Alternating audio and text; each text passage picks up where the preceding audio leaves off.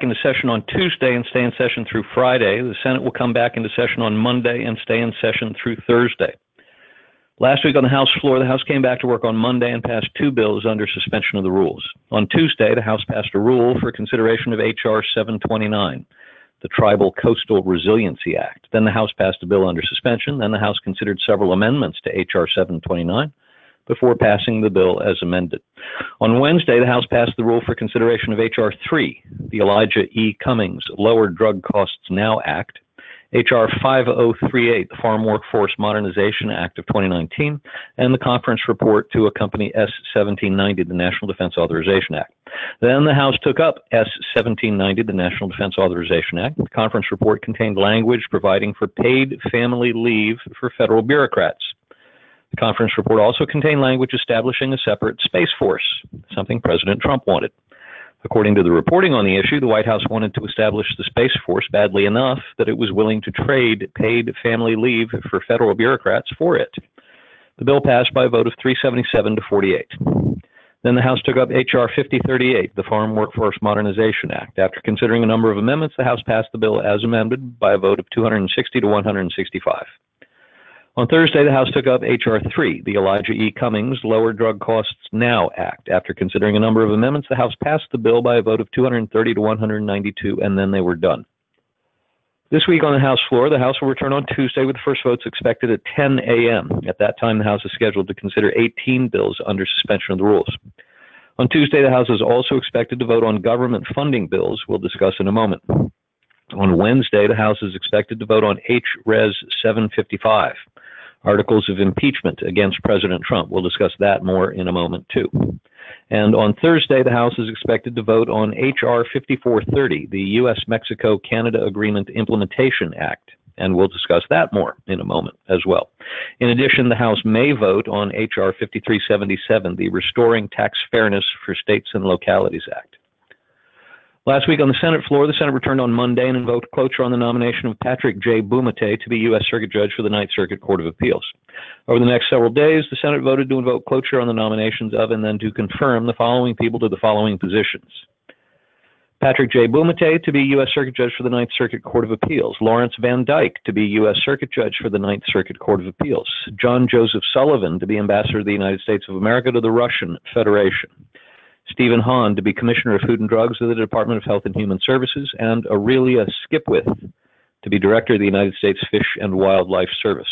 On Tuesday, the Senate took up and passed S 2740, a bill to amend the Federal Food, Drug, and Cosmetic Act to clarify the regulatory framework with respect to certain non prescription drugs that are marketed without an approved new drug application and for other purposes. The bill passed by a vote of 91 to 2.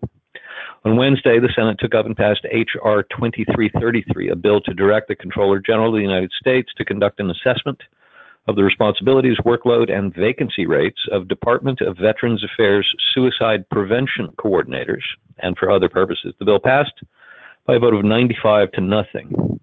This week on the Senate floor, the Senate will return on Monday and will resume consideration of the conference report to accompany S 1790, the National Defense Authorization Act. At 5:30 p.m., there will be a roll call vote to invoke cloture on the conference report to accompany S 1790, the National Defense Authorization Act. And at some point later in the week, most likely Wednesday or Thursday, the Senate will vote on the spending bills that come over from the House to investigating the investigators. On Monday, Justice Department Inspector General Michael Horowitz released his 434 page report entitled Review of Four FISA Applications and Other Aspects of the FBI's Crossfire Hurricane Investigation. Like most such reports, it had something in it for everyone. For the left and critics of President Trump, Horowitz declared that he found plenty of political bias among key players in the investigation, but no conclusive evidence that the political bias was a factor in major decisions.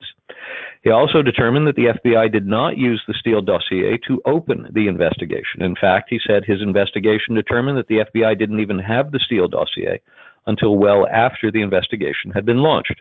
And he wrote that he believed the FBI did, in fact, have a proper basis for launching the investigation itself in the summer of 2016.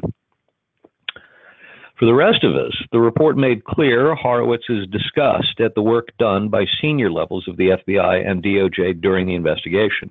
Horowitz found that the first FBI application for a FISA warrant to surveil former Trump campaign volunteer Carter Page contained, quote, seven significant inaccuracies and omissions, end quote, and found that the three FISA warrant renewal applications contained another 10 inaccuracies and omissions. For instance, the FBI failed to inform the Foreign Intelligence Surveillance Court that Page had previously worked with another agency of the U.S. government, presumably the CIA, from 28 from I'm sorry from 2008 to 2013 and that he had informed that agency about his previous interactions with quote certain Russian intelligence officers, end quote. Horowitz also reported that when the Crossfire Hurricane investigative team first went to the DOJ for permission to seek a FISA warrant against Carter Page, the DOJ denied the request, saying they needed more proof that Page was acting as an agent of a foreign power. Then the Steele dossier arrived with its allegations that Page had been coordinating with the Kremlin in the summer of 2016, and the DOJ approved the application for the FISA warrant. Wrote Horowitz, quote, We determined that the Crossfire Hurricane team's receipt of Steele's election reporting on September 19, 2016, played a central and essential role in the FBI's and department's decision to seek the FISA order, end quote. So much for Adam Schiff's vaunted memo from the spring of 2018. And by the way, in rejecting the central allegations of the Schiff memo, Horowitz verified and confirmed the central allegations of the Nunes memo from the same time period. On Wednesday, Horowitz appeared before the Senate Judiciary Committee. Quote, We are deeply concerned that so many basic and fundamental errors were made by three separate, hand-picked investigative teams on one of the most sensitive FBI investigations after the matter had been briefed to the highest levels within the FBI, unquote, he said in his opening statement. Pressed by Vermont Democrat Pat Leahy declare, to declare that he had found, quote, no evidence that the investigation was motivated by anti Trump or political bias, unquote, Horowitz demurred. Quote, we found no evidence that the initiation of the investigation was motivated by political bias, he said. It gets murkier. The question gets more challenging, Senator when you get to the FISA. When you get to the attorney's actions, for example, in connection with that FISA, unquote, he's referring to the actions of Kevin Clinesmith, an FBI attorney who changed the wording of an email offered as evidence in one of the Carter Page FISA applications. Horowitz said specifically that he personally would not have submitted the subsequent FISA warrant applications as they were submitted. Quote, it had no business going in he testified. And when Judiciary Chairman Lindsey Graham asked flat out if the FBI had lied to the Foreign Intelligence Surveillance Court during the application process, Horowitz said, quote, it was misleading to the court.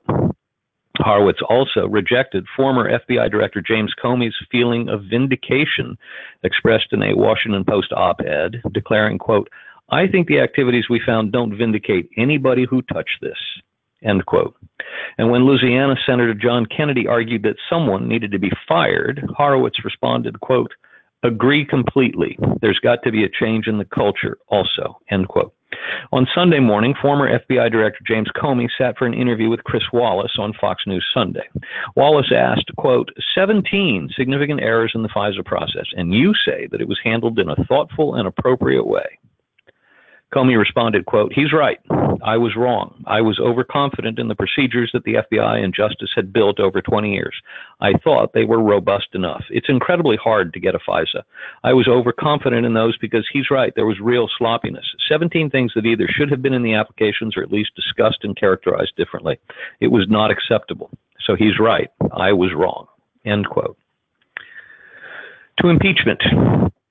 On Tuesday, the House Judiciary Committee released the drafts of two articles of impeachment against President Trump. The first accuses him of abuse of power for soliciting help from a foreign government, while the second accuses him of obstruction of justice for his, I'm sorry, obstruction of Congress for his efforts to deny Congress documents or witness testimony from senior officials of the executive branch. On Wednesday, the Office of Management and Budget released a memo regarding its actions in delaying the disbursement of U.S. assistance to Ukraine. The memo says OMB delayed the funding as a temporary move to determine whether or not the spending complied with U.S. policy, not as a political effort to interfere with Congress's spending decisions. Perhaps more importantly, the memo makes clear that only the actual obligation of funds, that is, spending itself, was to be delayed. The Pentagon was to continue whatever planning it needed to do to spend the funds properly once the assessment was complete. Says the memo, quote, based on OMB's communication with DOD on July 25, 2019, OMB understands from the department that this brief pause in obligations will not preclude DOD's timely execution of the final policy direction. DOD may continue its planning and casework for the initiative during this period, end quote. And maybe even more interestingly, one paragraph later, the memo says this quote, based on data OMB received from DOD in August, DOD did not plan to obligate most of the USAI funds until September, and much of that amount in mid to late September, end quote. So the Pentagon wasn't even planning on spending any of the military aid that had been earmarked for Ukraine during the time the funding had been delayed. So, after all this, it appears that there was, in effect, no delay in the funding at all. Even if OMB had not put a hold on the military aid to Ukraine, it still would not have been obligated until the hold was lifted anyway. That might have been an important point if the Democrats' complaint was that President Trump had abused his office by leveraging U.S. military assistance to Ukraine to get the investigations he wanted. In fact, that was their original complaint, that he had engaged in a quid pro quo with, Ukrainian President Zelensky. But then they dropped that complaint, perhaps because they realized it made them look silly to argue that the president had held up the aid in exchange for the investigations, when in fact the aid was ultimately released without any investigation ever being announced. So now the holdup and the plans for the flow of aid may end up as nothing more than an interesting footnote in impeachment history. All day and long into the evening on Thursday, members of the House Judiciary Committee met in a markup session to consider the two articles of impeachment. Combined now in one resolution, H. Res. 755, the essential elements of the articles read as follows Article 1 Abuse of Power. Using the powers of his high office, President Trump solicited the interference of a foreign government, Ukraine, in the 2020 United States presidential election. He did so through a scheme or course of conduct that included soliciting the government of Ukraine to publicly announce investigations that would benefit his reelection, harm the election prospects of a political opponent, and influence the 2020 United States presidential election to his advantage. President Trump also sought to pressure the government of Ukraine to take these steps by conditioning official U.S. government acts of significant value to Ukraine on its public announcement of the investigations. President Trump engaged in this scheme or course of conduct for corrupt purposes in pursuit of personal political benefit. In so doing, President Trump used the powers of the presidency in a manner that compromised the national security of the United States and undermined the integrity of the United States democratic process. He thus ignored and injured the, the interests of the nation. In all of this, President Trump abused the powers of the presidency by ignoring and injuring national security and other vital national interests to obtain an improper personal political benefit. He has also betrayed the nation by abusing his high office to enlist a foreign power in corrupting democratic elections. Wherefore, President Trump, by such conduct, has demonstrated that he will remain a threat to national security and the Constitution if allowed to remain in office and has acted in a manner grossly incompatible with self governance and the rule of law. President Trump thus warrants impeachment and trial, removal from office, and disqualification to hold and enjoy any office of honor, trust, or profit under the United States. Article 2 Obstruction of Congress. The Constitution provides that the House of Representatives, quote, shall have the sole power of impeachment, unquote, and that the President, quote, shall be removed from office on impeachment for and conviction of treason, bribery, or other high crimes and misdemeanors, end quote in his conduct of the office of President of the United States and in violation of his constitutional oath faithfully to execute the office of President of the United States and to the best of his ability preserve, protect, and defend the Constitution of the United States and in violation of his constitutional duty to take care that the laws be faithfully executed, Donald J. Trump has directed the unprecedented, categorical, and indiscriminate defiance of subpoenas issued by the House of Representatives pursuant to its sole power of impeachment.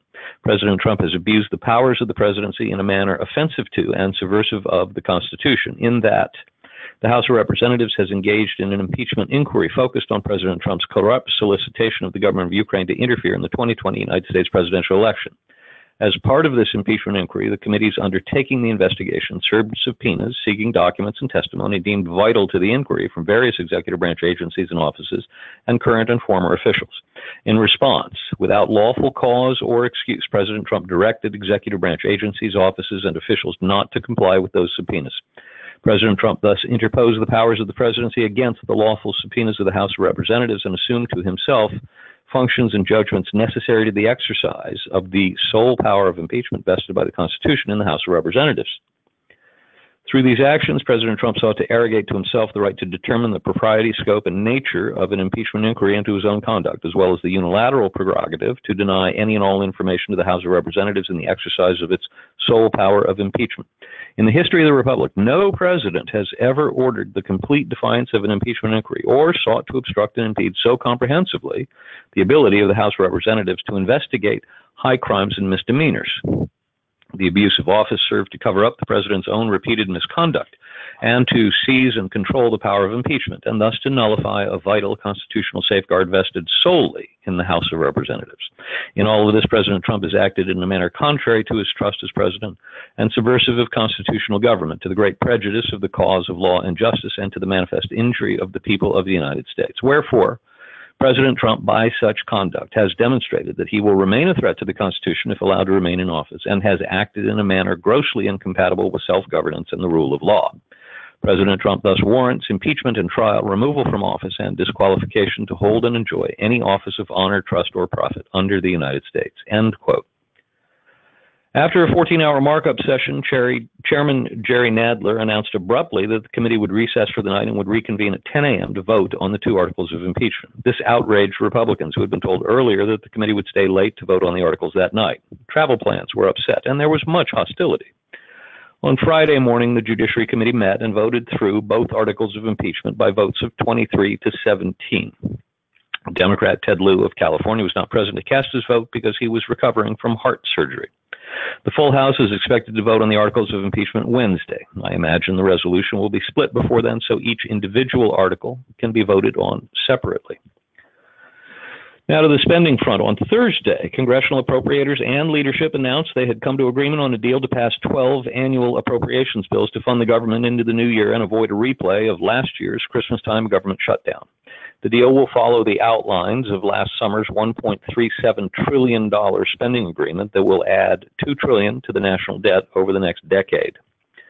On the contentious issue of funding for a border wall along the southern border, negotiators found a way to split the difference between President Trump's demand for $5 billion in funding plus an additional $3.6 billion to backfill reprogrammed military funds. And the Democrats insistent that the appropriation for wall funding and backfill be absolutely zero.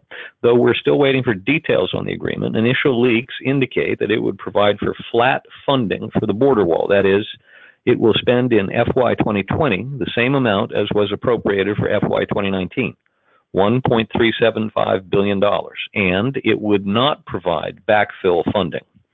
On the other hand, the deal would maintain the president's prerogative to reprogram military funding. As of this weekend, it appears the appropriators will combine the 12 annual spending bills into two separate minibuses that will come to the floor of the House on Tuesday. On the trade front, on Friday, President Trump announced in a series of tweets that the U.S. and China had agreed to a so called Phase One trade deal. The agreement averts a new round of tariffs that were scheduled to go into effect on December 15th. That's today. And a Chinese official said the U.S. would begin reducing its current tariffs in, cha- in stages in exchange for China agreeing to purchase more agricultural goods from the United States markets responded quite favorably. And finally, to the USMCA.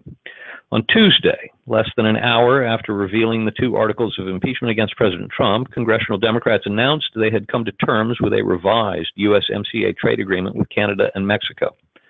The U.S. Mexico Canada agreement updates the 1994 North American Free Trade Agreement, NAFTA which governs the more than $1.2 trillion in trade among the three countries. The new agreement revises the earlier agreement's provisions on intellectual property, labor and environmental protections, and automobile manufacturing, among others. One of the major goals of the new agreement is to have more cars and truck parts made in North America. Under the old NAFTA deal, to qualify for zero tariffs, a car or truck had to have 62.5% of its components manufactured in one of the three nations. Under the new agreement, that 62.5% threshold increases to 75%. There's also a new rule requiring that at least 30% of the work on a vehicle must be done by workers who earn at least $16 per hour. That's about three times what the average Mexican worker makes, and that 30% requirement rises to 40% for cars by 2023. Democrats and their allies in big labor demanded tougher enforcement provisions to ensure the Mexican government follows through on its commitments in the deal. Though we have yet to see text of the deal, it's been reported the Democrats also succeeded in removing a provision that would have allowed pharmaceutical companies 10 years of IP protection for biologic drugs. In fact, I just lied to you because we literally less than half an hour ago just got the text of the deal. So I've added a link to the text in the suggested reading. Um, sorry, I wrote this part earlier today before we had the text. Regarding other intellectual property, the IP chapter in the New Deal is more than 60 pages long and contains tougher protections for patents and trademarks, including for biotech, financial services, and even domain names. The USMCA stipulates that the three nations will review the deal after six years, and if the three agree that the deal is still good, it will continue for another 10 years, with the ability to renew after that for another 16 years. There's also a provision in the deal, Chapter 19.17, that seems to codify language very similar to that found in Section 230 of the 1996 Communications Decency Act to protect big tech from being sued for content carried on their platforms. It says the relevant language in Article 19.17, paragraph 2, quote, to that end, other than as provided in paragraph 4 below, no party shall adopt or maintain measures that treat a supplier or user of an interactive computer service as an information content provider in determining liability for harms related to information stored, processed, transmitted, distributed, or made available by the service except to the extent the supplier or user has, in whole or in part, created or developed the information, end quote. The House will vote on the implementing legislation for the agreement on Thursday. Assuming it passes, and I assume it will, it will go to the Senate for consideration next year. And that's our very long Washington report for this week.